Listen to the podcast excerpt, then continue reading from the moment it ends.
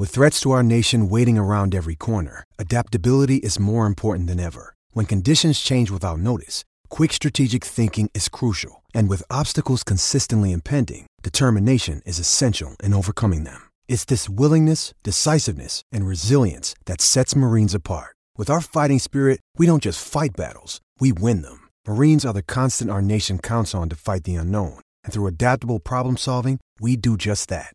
Learn more at Marines.com. I'm Lisa Stone, and you're listening to Parenting Aces.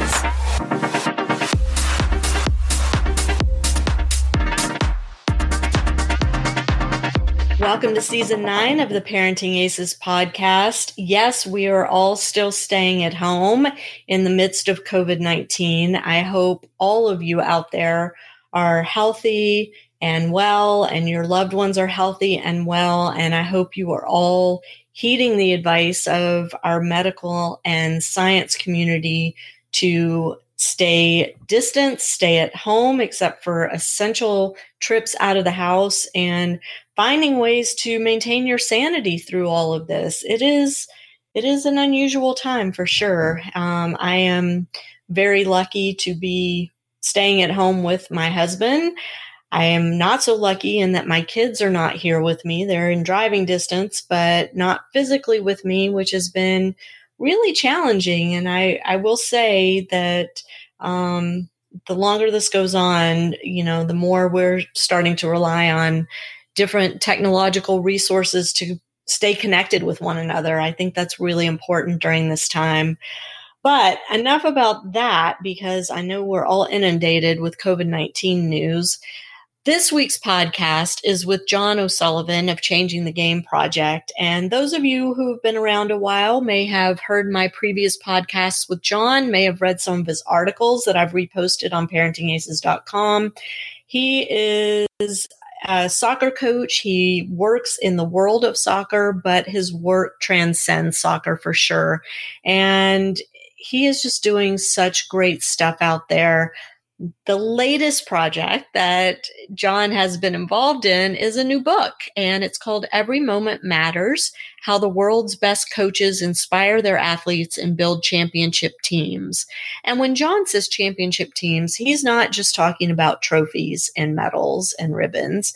He is talking about creating championship human beings and the coaches that are able to do that and how they go about doing it and what the role of the parent is in that process. And in fact, he devotes an entire chapter of this new book on how coaches and parents need to be working together to develop champions, both on the court and in the world. So I'm really excited that John was able to join us. As you'll hear, he is at home right now with his wife and two kids, trying his best to stay connected to the athletes that he coaches and to the coaches that he coaches as well.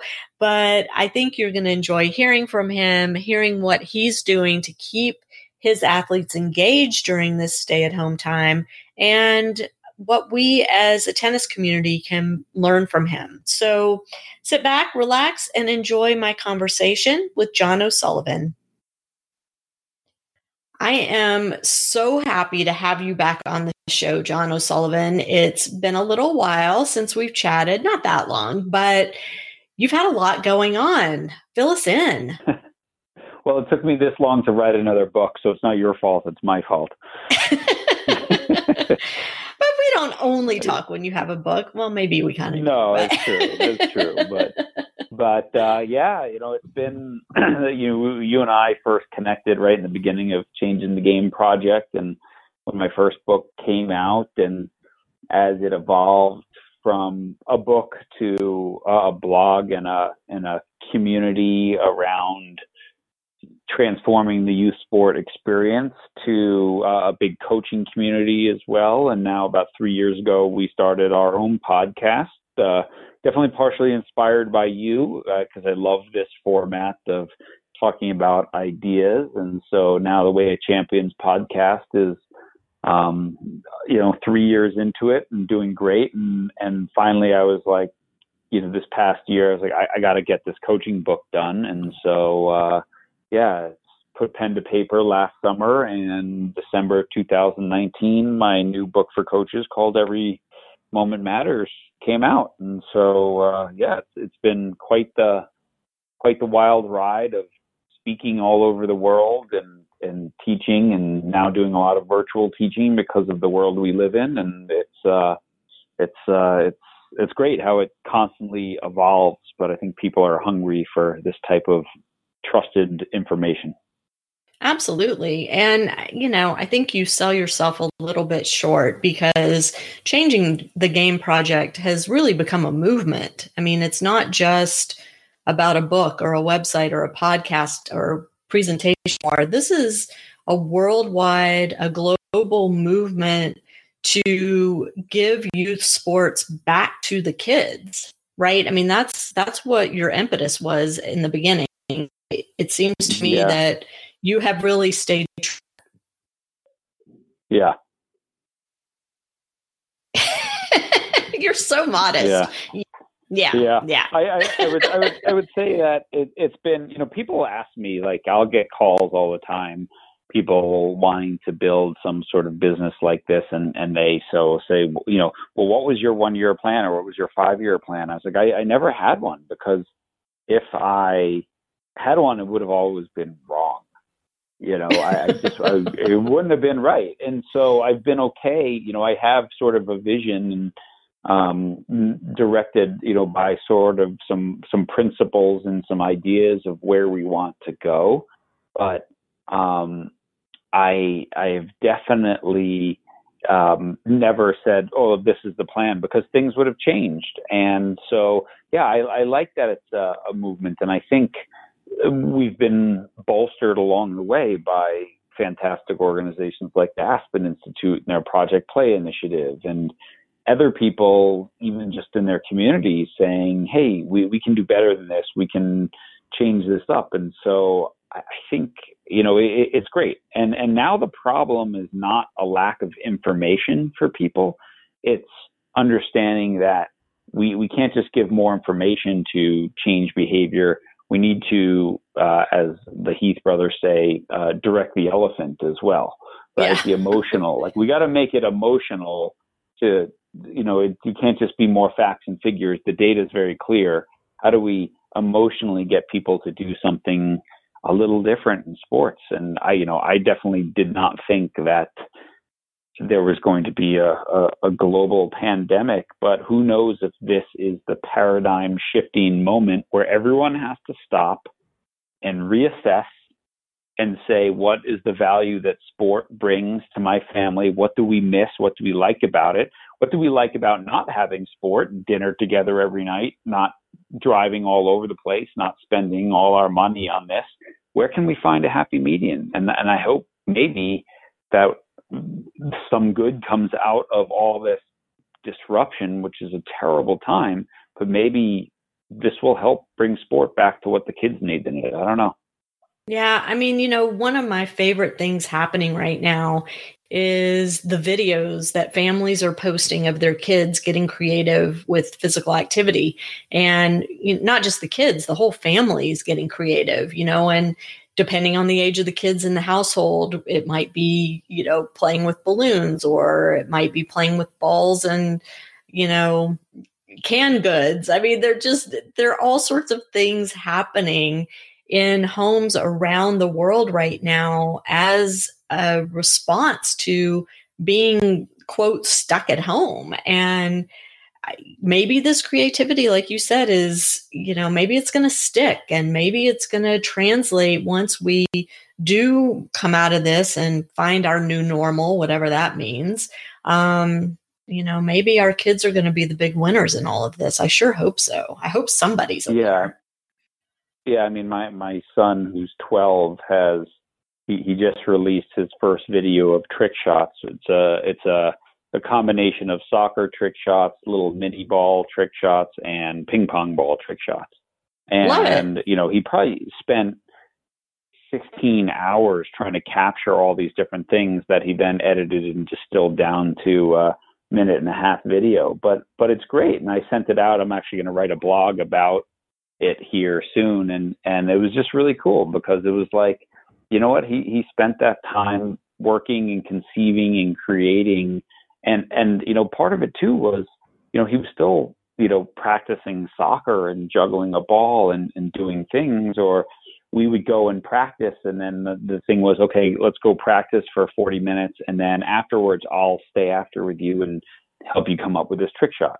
Right. Mm-hmm. And so it's sort of this father son time as well, or my daughter's been part of it as well, but it's been really cool. And he sent it out, and our local soccer club shared it with everyone, yesterday. And all of a sudden, like, all these people were like calling in, like, wow, where did TJ come up with those ideas? I'm like, well, because he wasn't playing video games. Right.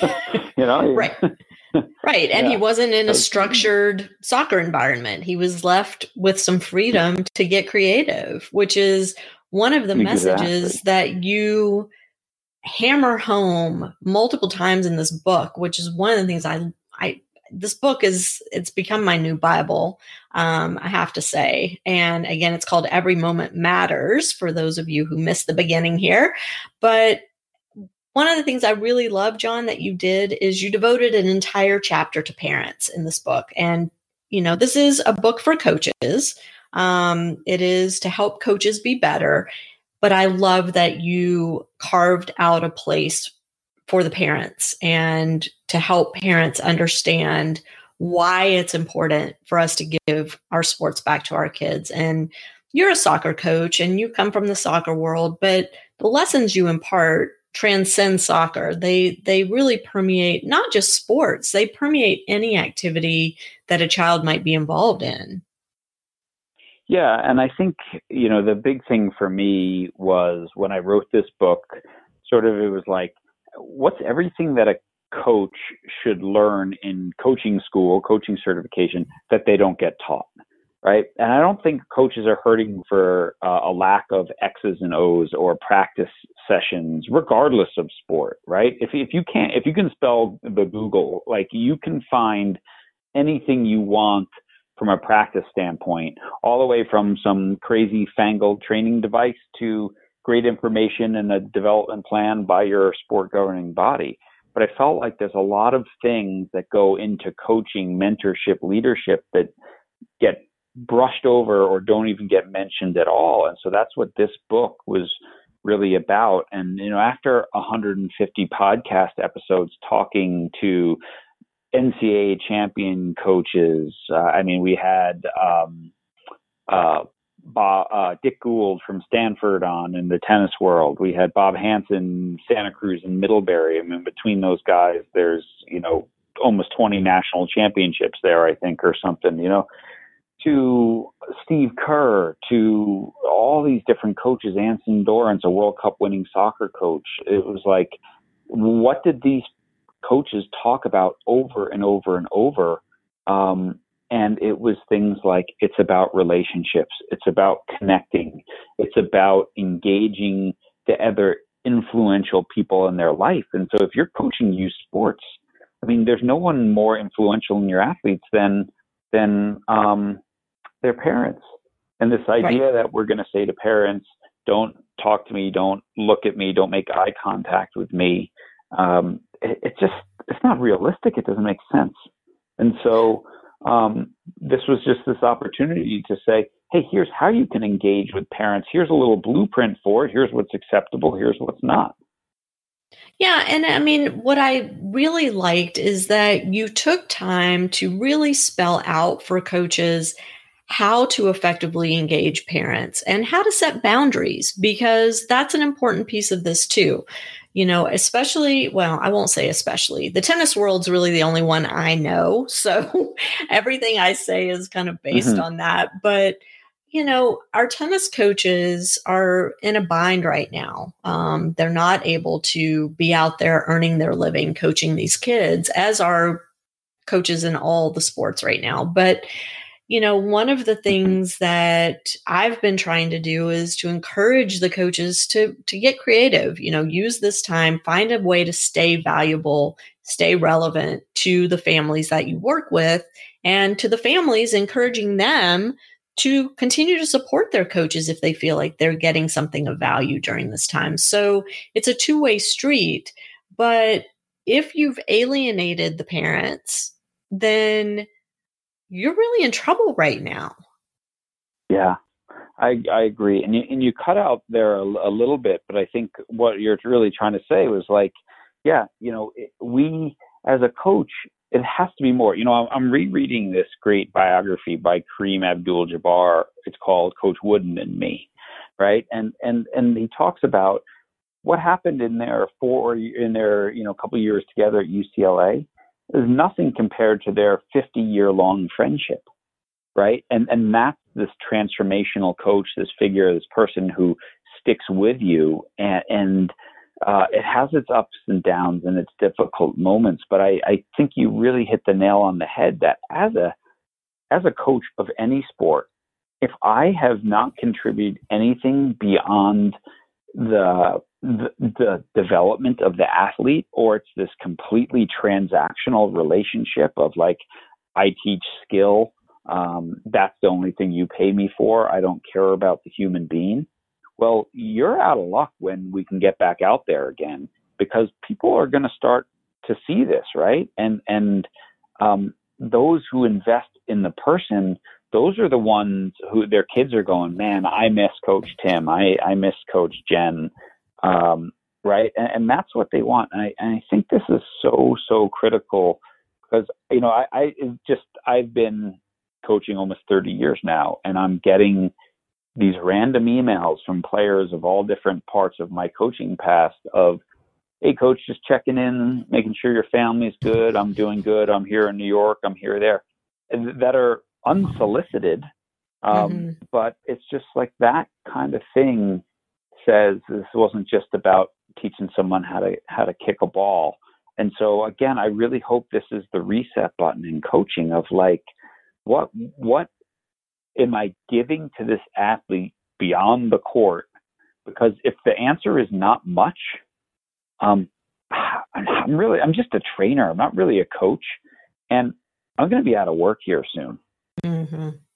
You know, one of the things that jumped out at me, John, was the message that kept coming through in this book, and it comes through in all of your work, but that to have a lasting impact on an athlete, a young athlete especially, it's not about being the nice, sweet, always complimentary coach. It's about being the honest coach. It's about being the signpost for the athlete about right and wrong, and holding the athlete accountable when they make the wrong decision or a poor decision.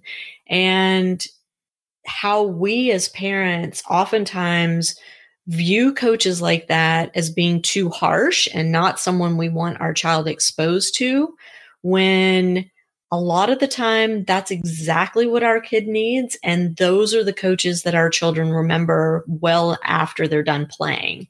And I'd love for you to kind of talk about the challenge as a coach of finding that balance. And I know you write a lot about athlete-centered coaches and that you have to coach each individual. You can't coach a team per se, but you have to look at each athlete as an individual and coach to that. But how do you balance developing that trust and that warmth and that deep relationship with also, making sure that the athlete's doing what they are supposed to do? Yeah.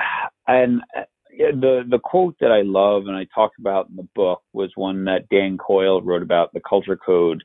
He was talking about Gregg Popovich, the Spurs coach. He said, he'll tell you the truth and he'll love you to death.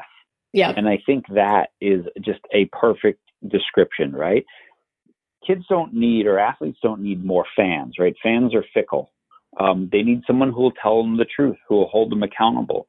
But it also can't be a constant barrage of this is what you're doing wrong, this is what you're doing wrong, right? It also has to be, you got to catch them being good. I saw you do that. Now let's do this next. Look at what you've become. If you played yourself last year, you'd crush yourself right now because you've gotten so much better, right? And so it's realizing what every individual needs, holding them accountable to a standard, constantly pushing the envelope, and really, you know, taking them on this journey to a place they probably wouldn't get to on their own, and a place that they've never been. And that's coaching.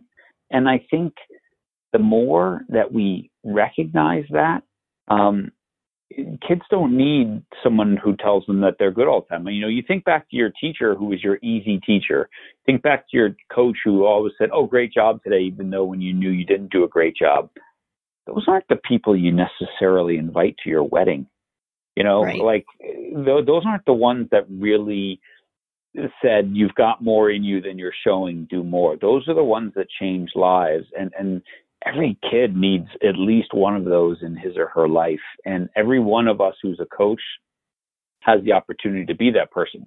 Now, we'll never be that for everybody, right? But we can certainly be better people ourselves and invest in ourselves so that we have the best chance of reaching those kids when they're ready to learn. Well, but the other piece of that is that we as parents have become so hyper aware of what coaches are saying, how they're saying it, what's happening on the court, in the locker room, before and after, yada, yada. And we all talk amongst ourselves, and these opinions get kind of worked out in the stands among the parents and then get kind of blown up and blown out of proportion. And we end up really hurting our kids by not having a clear line of communication between the coach and the parent. And what I mean by that is, and this is something I've been talking about for a really long time, is I feel like there are coaches out there who are not doing a good enough job communicating their philosophy clearly at the beginning, you know, from day one, communicating their expectations clearly, and checking in on a regular basis so that everybody feels like everybody's being held accountable for what's happening. And one of the things you describe in the parenting chapter is an exercise that you recommend that coaches do with their athletes and with the parents at the beginning of each relationship. Well, in soccer, you do it at the beginning of the season, but tennis doesn't really have that. So I'm just kind of going to just kind of say you have to do it, you know, when you first start with that relationship. Can you talk about that exercise and what you have personally found as a result of doing it with your athletes and your parents, and how it can be adapted to a sport like tennis where you don't have specific seasons? Yeah. So, I mean, this is the idea. I think you're talking about like goal setting exercise and things like that, correct? And what's important and what you want to get out of the season. Yeah.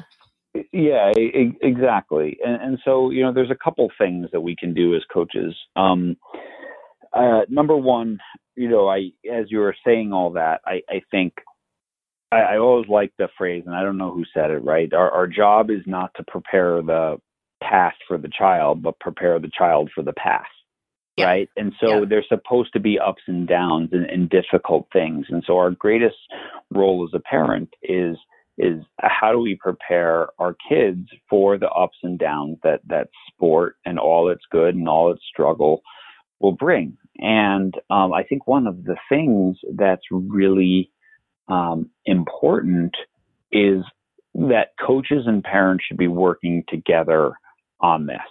And so there's two things there. Number one, you know, I always like my kids to set their goals, right? What are your individual goals for this season? What are your team goals? And then I like the parents to do the same thing, right? So what are your individual goals for this next year? And what are your, you know, maybe not team goals so much in the tennis world, but then see if they're aligned, because if your child's reasons for being there are different than yours, you're going to be butting heads all the time. And you really have to understand why your kids are there, and you can push other ideas, but right, your kids are not going to get out of bed at 6 a.m. to work out if, you know, their goal for playing tennis is to have fun and see my friends at practice. you know? And so that is a difficult thing. But then number two, what I recommend is that coaches and parents get on the same page. So from a team perspective, what I might do is say, you know, from a parent perspective, what are your goals for your child this season? Number two, like, what do you want their experience to be like if they don't achieve those things? So that they're not a starter, or they're not all league, or they're not an All-American, or whatever that is. Number three, what would you like your parent experience to be like? Number four, you know, how can you contribute to that experience, right? So, and these things are in writing, which is important, right? So I don't necessarily publish, this is what Sally's mom said, but it's like, I have it down of like, hey, this is what all of you said you would like the parent experience to be like, and how you're going to contribute to that, so that when you're doing the opposite, I will hold you accountable for it. And then how can the coaches help you have that experience? And I think at first, most parents are shocked that the coach actually cares about their experience, that they're like, wow, this is great. And then they don't trust you. Like, why do you want this information? But eventually they realize that, well, you're in it because I'm still the coach and you're still the parent, but your experience matters here. And your contribution to that experience matters. And what most parents want that answer to that last question is just communicate better. Right. Communicate better, especially right now, to get back to your previous point. When you're not seeing them once or twice a week, when you're not at practice. I mean, I'm doing a virtual practice every week with the boys that I coach now. And it's really 15 minutes of me and 45 minutes of 12-year-old boys being 12-year-old boys. But they get to see their friends, their teammates, to laugh at each other, to have fun. And I did the first one, and the next day I got like 8 parents were like, wow, my son had so much fun there. When's the next one? Right? And because everyone's locked in their house. And so this is this opportunity of like, wow, this coach is still delivering, even though he's not on the field, even though they're not working on their team tactics. He's still giving them this experience and this connection to their sport and their team. So you know that the moment we're done, it's like, boom, when can we get back together again? Talk a little bit about that virtual coaching experience, because I think, you know, maybe the tennis coach is tuning in and the parents maybe can learn too. This might be something that translates over. What are you doing specifically? What platform are you using, and what does the session look like? Sure. I mean, I use Zoom, and I open the room early so they can get on early before I start, which is, you know, half the fun. And then, you know, I'll turn on my camera or turn off my video and mute my microphone. And then sometimes I'll just watch 12-year-olds being 12-year-olds, which is pretty funny. Right. And then I'll jump in and, have them all there. And it's usually just like a little word of how's everyone doing? Anyone have any cool stories? We have little, you know, team trick shot competition, and we're setting up like a team. We broke our group into 3 groups, and we're doing sort of a fitness standards competition and trick shot competition and amount of time on the ball competition, the amount of time spent watching soccer competition. And we're going to come up with a winning group, and that group is going to get, you know, dinner served to them by the other group or something, whatever we come up with as a prize. But the idea is they're investing, but they're also investing each other, right? And they're holding each other accountable. So if you're not watching soccer, it's hurting our whole group. Please get out there and watch some games. And so it's fun and it's nice, and we tell stories and we see each other, and kids send in a video of a cool trick shot, and I get to compliment them for it and do that. But I'm also encouraging them, like, how are you working on your game in this moment? Because we had talked about as a group, like, you know, technically we are behind some of the teams that we're playing. And I'm like, well, this is the perfect time to catch up, because you've got nothing but time right now, and you've got no one to play with, or maybe a sibling or a mom or dad. And so, you know, just like I think a tennis player can be hitting balls against the wall, so can a soccer player. Right. And you can be catching up and improving this part of your game, and also having fun with it as well. So it shouldn't just be work. And I think if we, you know, it can just be a weekly reminder, and it doesn't have to be a lot. But I think this virtual practice is one of the most important things. And, you know, my friend James Leith sort of recommended it, and I tried it, and I loved it, and I've recommended it since. And then my whole soccer club here is, you know, said, oh, we're going to have a coaches meeting, and we're going to mandate that every coach is doing virtual practices every week because it's so much fun and the kids love it. And so I think this is just one of those other things that sets our club up to, this is a transformational experience. This is something that goes beyond showing up a couple days a week for practice and games on the weekends. And I suspect this is one of those things that is going to stick with these kids the rest of their lives, right? There was that time back in 2020 where we all had to stay home for weeks on end. And guess what we got to do, you know?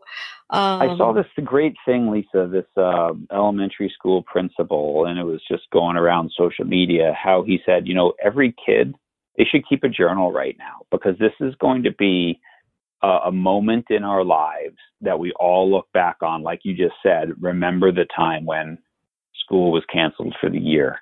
There was no sports. We had to stay at home, right? What's going through your head? And he said, you know, write your thoughts. What are you doing with your time? What are you learning? What are you interested in? Interview your parents. Talk about how they're dealing with their work or lack of work, their stresses, and then keep this thing because someday you'll want to read that journal again. And that's one of the things I'm going to tell my boys tomorrow night is I think you all should keep a journal because I think this is a pretty cool idea. Yeah, I think that's a great idea.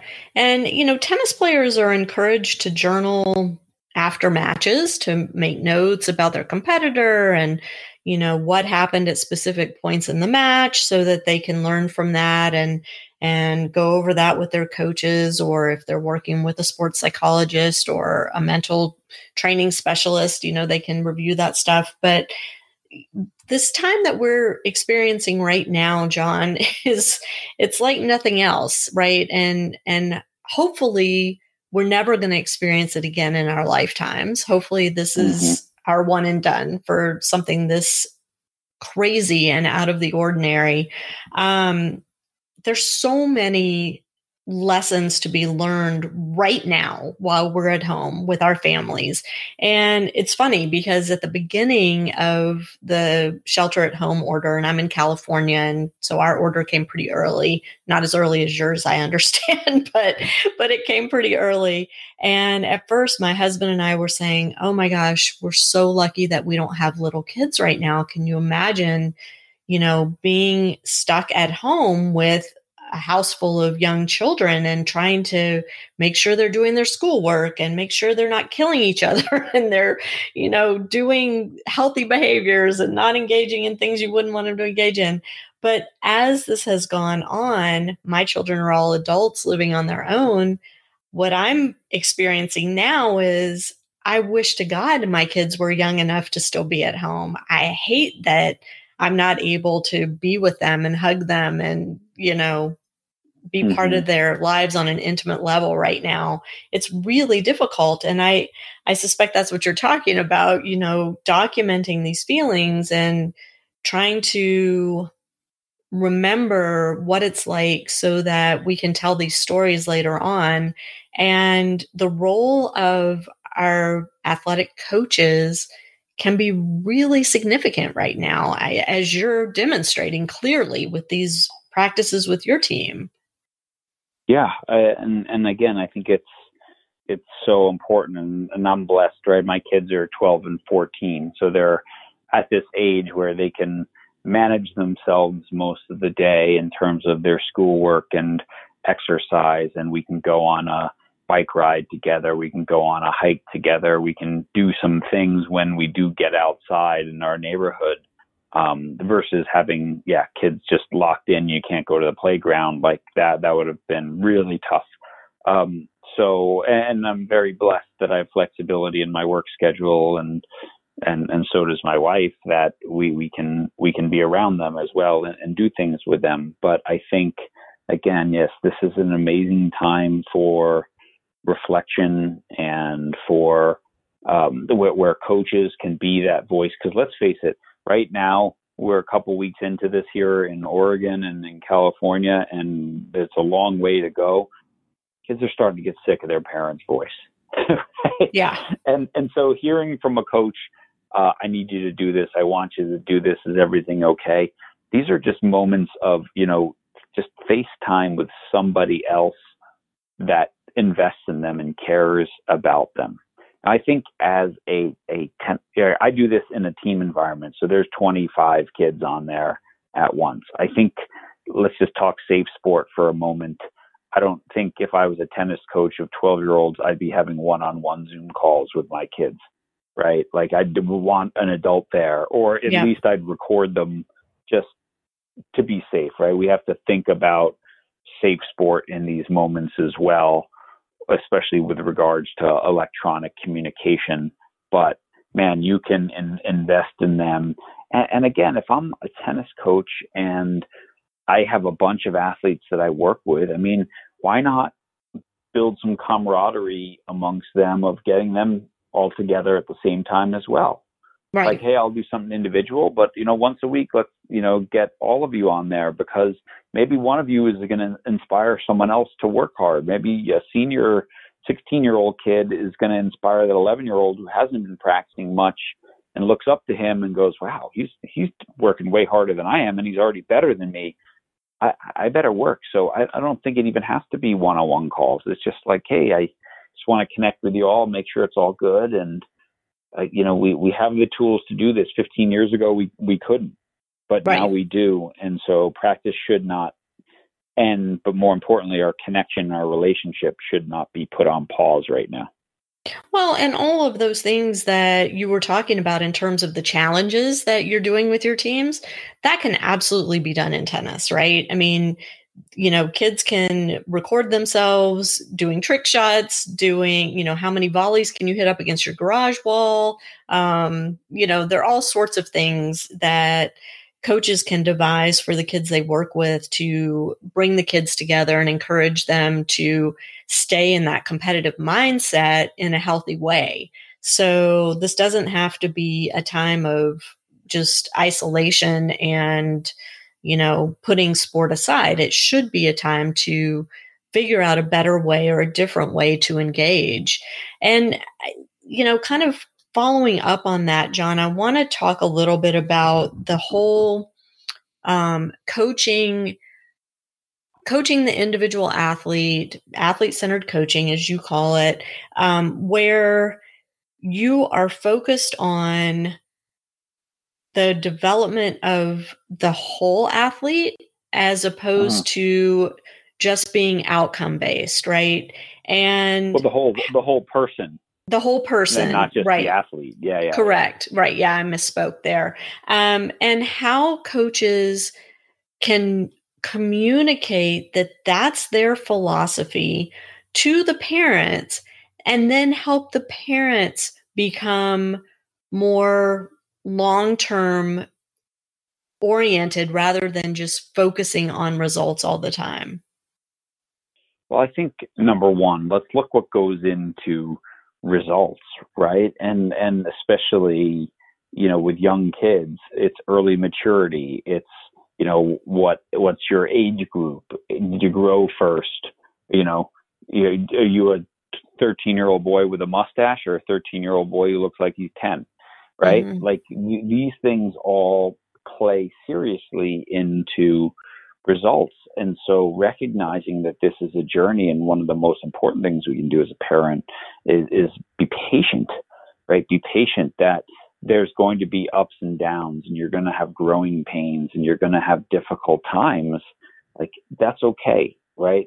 But number two, no matter how good you are at tennis, even if you become a pro, you're still going to have 2/3 of your life that are off the court, right? So what did you want to gain from tennis that will help you with most of your life? And it's such an amazing sport, number one, because you can play it your whole life.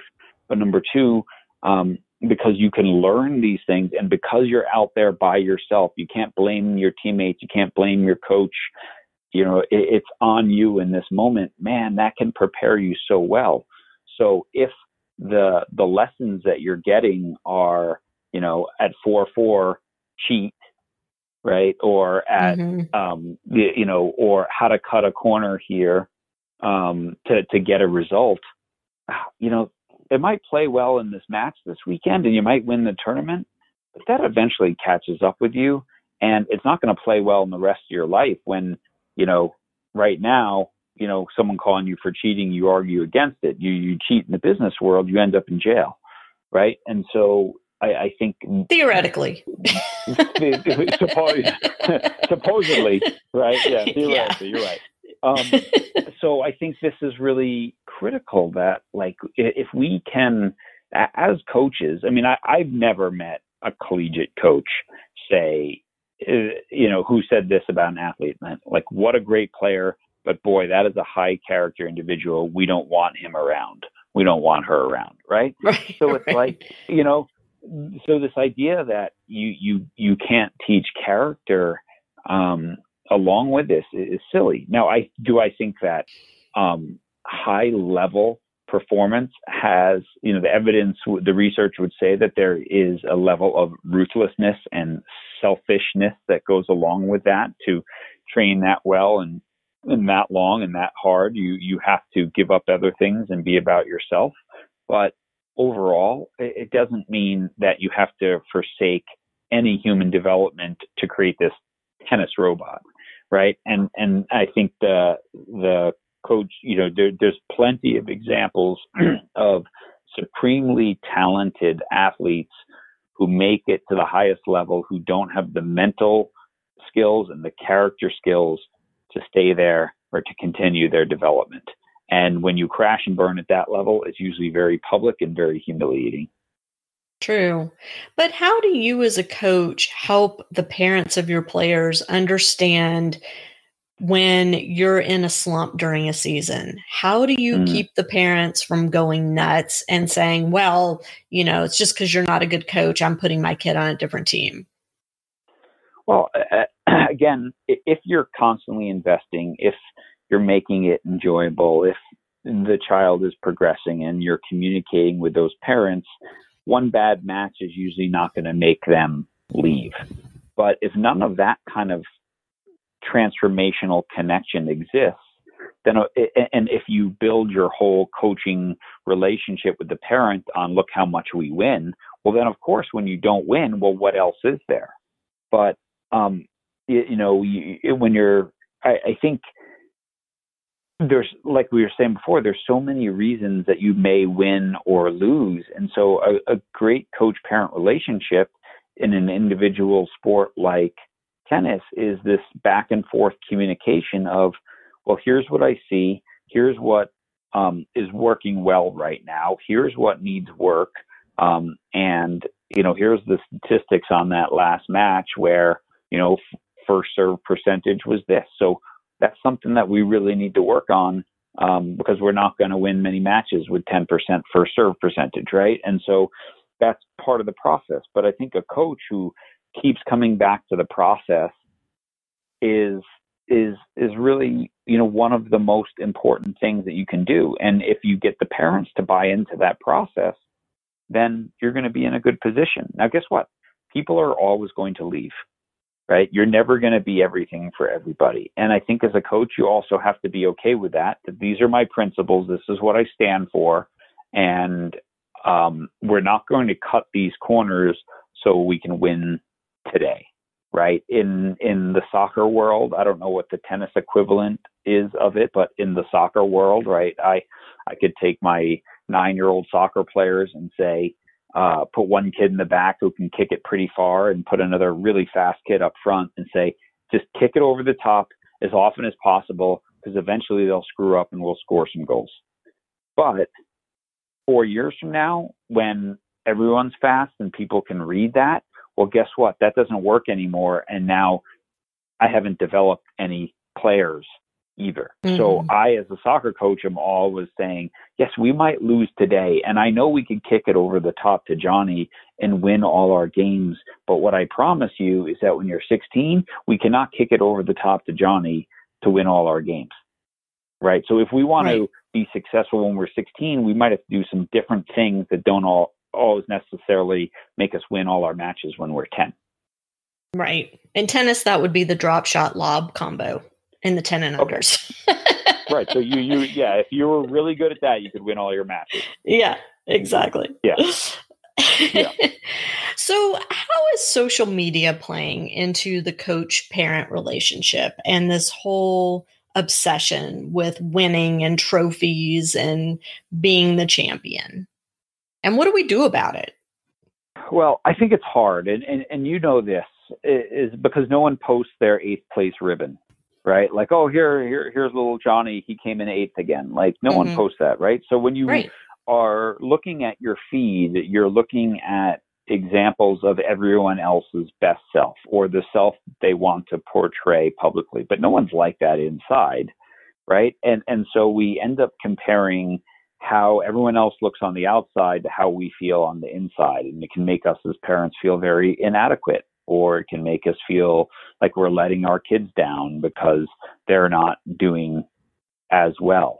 But I think, and I'm also constantly shocked by the stories of parents posting absolutely horrible things on social media about their coach or even about their kids' teammates or clubmates, and then getting totally offended when that gets back to the coach. Mm-hmm. Like you know, I mean, I tell my own kids, like, anytime you snap a picture or anytime you post something, it better be something that you're not embarrassed that your mom or dad are going to read, because chances are we're going to read it. Right. Or someone's going to share it. Right. And so, just use it wisely. And I mean, there's huge research now on the amount of time spent on social media directly correlates with higher levels of depression and anxiety and all these other things. So there's really not a lot of good stuff that comes out of spending hours surfing the internet to see how your kid's competition is doing out there, because it's not really a real world and stuff now, right? Is, you know, something like YouTube amazing? How can we turn that around? What can coaches do? What can parents do to make it stop being about the trophy? I mean, I don't know. You know, it's hard. It's really, really hard. And as a coach, what are you posting? I mean, I follow your Changing the Game. You don't post anything about the kids. Have you ever seen me post anything about how my teams do or how my kids are doing? No, nothing. Right. The only thing I post sometimes is if I catch a big fish. Right. Like that's it. Or like, hey, here's me and my family on top of a mountain skiing. Love it here. This is what I love best, right? Or this is us camping. But you've never seen me post anything about how my own kids are doing in sports, or that they got good grades or something like that, because I don't think that's really appropriate, nor is it anyone's business. Like, you know, whatever. And I just don't think. You know, I post like my son's display of creativity with his video. Sure, I think that's a little different. You know, that's not like, hey, look what we won, because we didn't win anything. Just like, look how we are spending our time. And so if I didn't have a business that relies so heavily on social media, I would delete every account and never be on there personally. My wife is lucky she's done that. She's done that. Yeah, my husband has done that as well. Well, he never was on in the first place, but yeah, I'm with you. I mean, I have to be out there, and it is a challenge. And there are coaches, especially in the tennis world. And I don't know enough about the soccer world to speak to that, but the tennis coaches, there are some out there who will say to you, I get business based on the fact that I'm promoting how many of my kids I've gotten, you know, D1 scholarships for, and how many of my kids won national tournaments. And, yada, yada. You know, that's how I get business. That's how I market. So yeah. And I think, what do you I don't say think there's anything, I mean, again, it's how you do it. Right. And so, you know, if that's the only thing, right. And because again, I'm sure, you know, some of those coaches who do that and you're like, man, that coach, she's amazing. Right. She's incredible with the kids. I would pay lots of money to have my kid coached by her. And then there's some of those coaches who are the exact opposite. And you're like, they couldn't pay me money to get anywhere near my kids. And mm-hmm. and so I think having that posting that because this is good for business, or saying, hey, you know, our lacrosse club has won 3 national championships. I don't think there's anything necessarily wrong with that because, yeah, you know what? That motivates people. But once they get in the door, it's your actions that are going to keep them there or not. And I think, you know, I'm on the board of advisors for a small startup called Great Coach. And what we're trying to do is create a sort of a LinkedIn for a coaching world, right? Where basically every club, every coach could have a Great Coach profile. It's got all their certifications on it. It's got, you know, direct reporting to Safe Sport and things like that. They can share articles. But, you know, you as a tennis club could put up all your coaches and here's their Great Coach profile. And you can really say, hey, this is a differentiator. Look at our coaches. Look at their certification. Look what people say about them. Because I think right now there's not this, like, how do you know if your kid's coach is a good coach? I mean, it's word of mouth. You really don't. The only thing, and the only thing you can look at is results. Well, you know, they did have 3 national champions last year, so they must be doing something right. But do you go and sit in the stands and watch them coach and berate kids and make them cry, or do you just look at that? So I think parents need to be responsible for making better choices of who we're allowing to mentor and coach and teach our kids. And eventually there's going to be platforms, you know, the Angie's List of coaching, if you will, right? Where it's like, okay, this person truly is a vetted and a good coach. And I don't know, you know, hopefully Great Coach is part of it because there's good people behind it and they're really trying to make a difference. And we need a place where sort of a one-stop shopping for how do I learn about this person that I'm entrusting with my child? Because right now that's really, really hard information to find. Absolutely. So when is Great Coach going to be available? It's out there right now, but like any online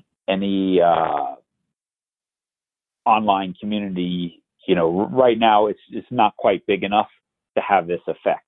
But if mm-hmm. every tennis club in Southern California had their coaches on Great Coach and really invested in it, then all of a sudden it's like, huh. So, you know, part of our, you know, strategy has been reaching out to some, you know, like soccer is a behemoth, right? Tennis, right. I don't know the tennis numbers, but it's really big. But we've started to, you know, try to do some work in the skiing world or the fencing world or some sports where there's a small, finite group of coaches. Can we get every USA fencing coach on here? And then this becomes the place where we go to differentiate and grow from there. And, you know, obviously there's been a lot of things going on with, you know, with U.S. Olympic Committee through gymnastics and stuff. And so we've had a few stop starts because of changes of leadership and direction that have made it a little bit tough. Mm-hmm. But what I love about our platform is it's nice and it's easy to use. But I think what I also love is that the people behind it, they did this to make a difference. They know it's necessary. And if we can, you know, if someone else came along and did this well, we'd be sad, but we'd be happy that someone did it better than us. At least it's getting done. Yeah. So, I mean, it's getting done. Right. So we'll definitely have a link to that in the show notes for this on parentingaces.com. Yeah. So for the coaches out there or the club owners or the parents that have an in with the coaches and club owners, take a look and see if this is something that you can share and get the word out about it. I think that's great. This is the first I'm hearing of it, John. So thank you for bringing that up. And yeah, sure. I'll be excited to Bill Carrig. He's wonderful. And, you know, his previous one was, it was a platform called Rally Me.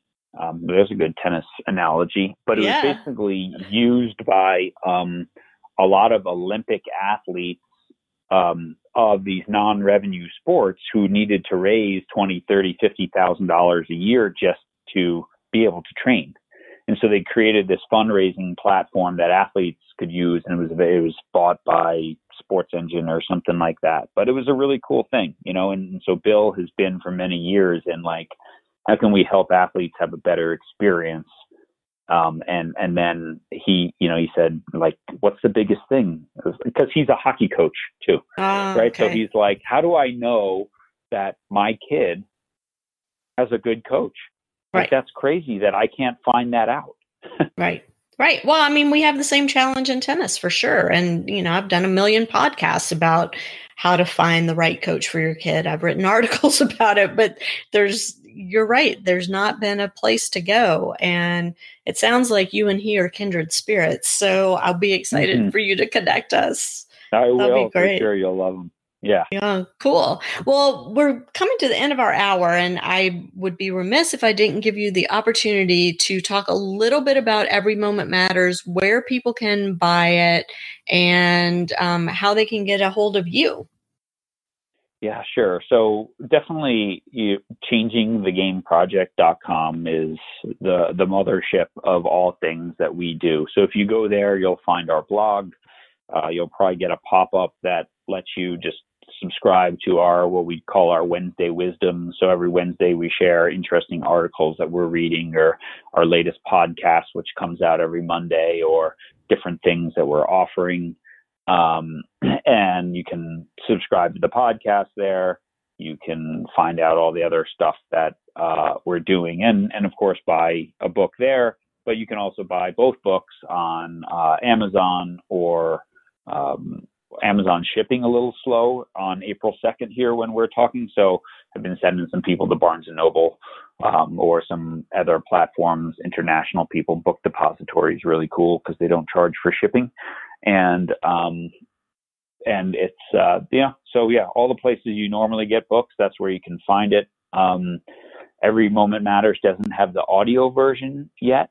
I was going to be in the studio right now, and that got canceled. So I'm trying to figure out how to get some studio time so I can create the audio version of the book. But right now you can get a print copy, and you can get a Kindle, you know, a electric book copy as well. So, I hope anyone your coaches listening, I think they'll find it interesting and helpful, because it covers all sports. It's certainly not a soccer book.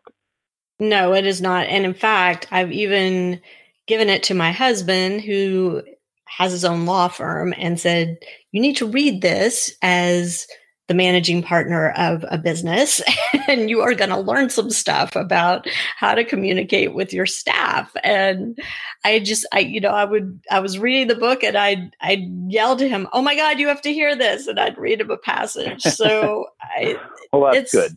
It's really, really well written, John, and very digestible. And just so chock full of just gems of wisdom. I thank you so much for taking the time to write it.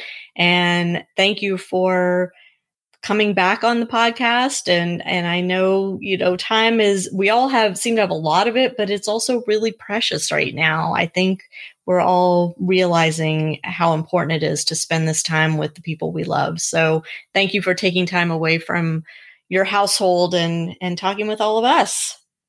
Oh, well, thank you so much. Thanks for your great work. And it's been fun to follow your journey through your podcast and your physical moves as well, back to California and all that. For a lot of years now, it's pretty crazy, because you were definitely one of the first people I connected with early on in the process. And you helped me get my foot into the tennis world, which I greatly appreciate. Well, I love that. I hope that you and your family stay well through all this and that we all emerge a better youth sports community once this is all over with. And certainly the work you're doing with Changing the Game Project will contribute heavily to that. So I encourage our listeners to check that out if they haven't already. John, thank you so much. And I look forward to talking again soon. Yes, me too. Thanks so much. Thank you. And to my listeners, thank you so much for tuning in. We'll catch you next time on Parenting Aces. I'm Lisa Stone, and you've been listening to the Parenting Aces podcast for tennis parents by a tennis parent. If you like what you've heard, please subscribe to us and write a review on iTunes. For more information on navigating the junior and college tennis journey, please visit us online at parentingaces.com. Thanks for tuning in and sharing us with your tennis community.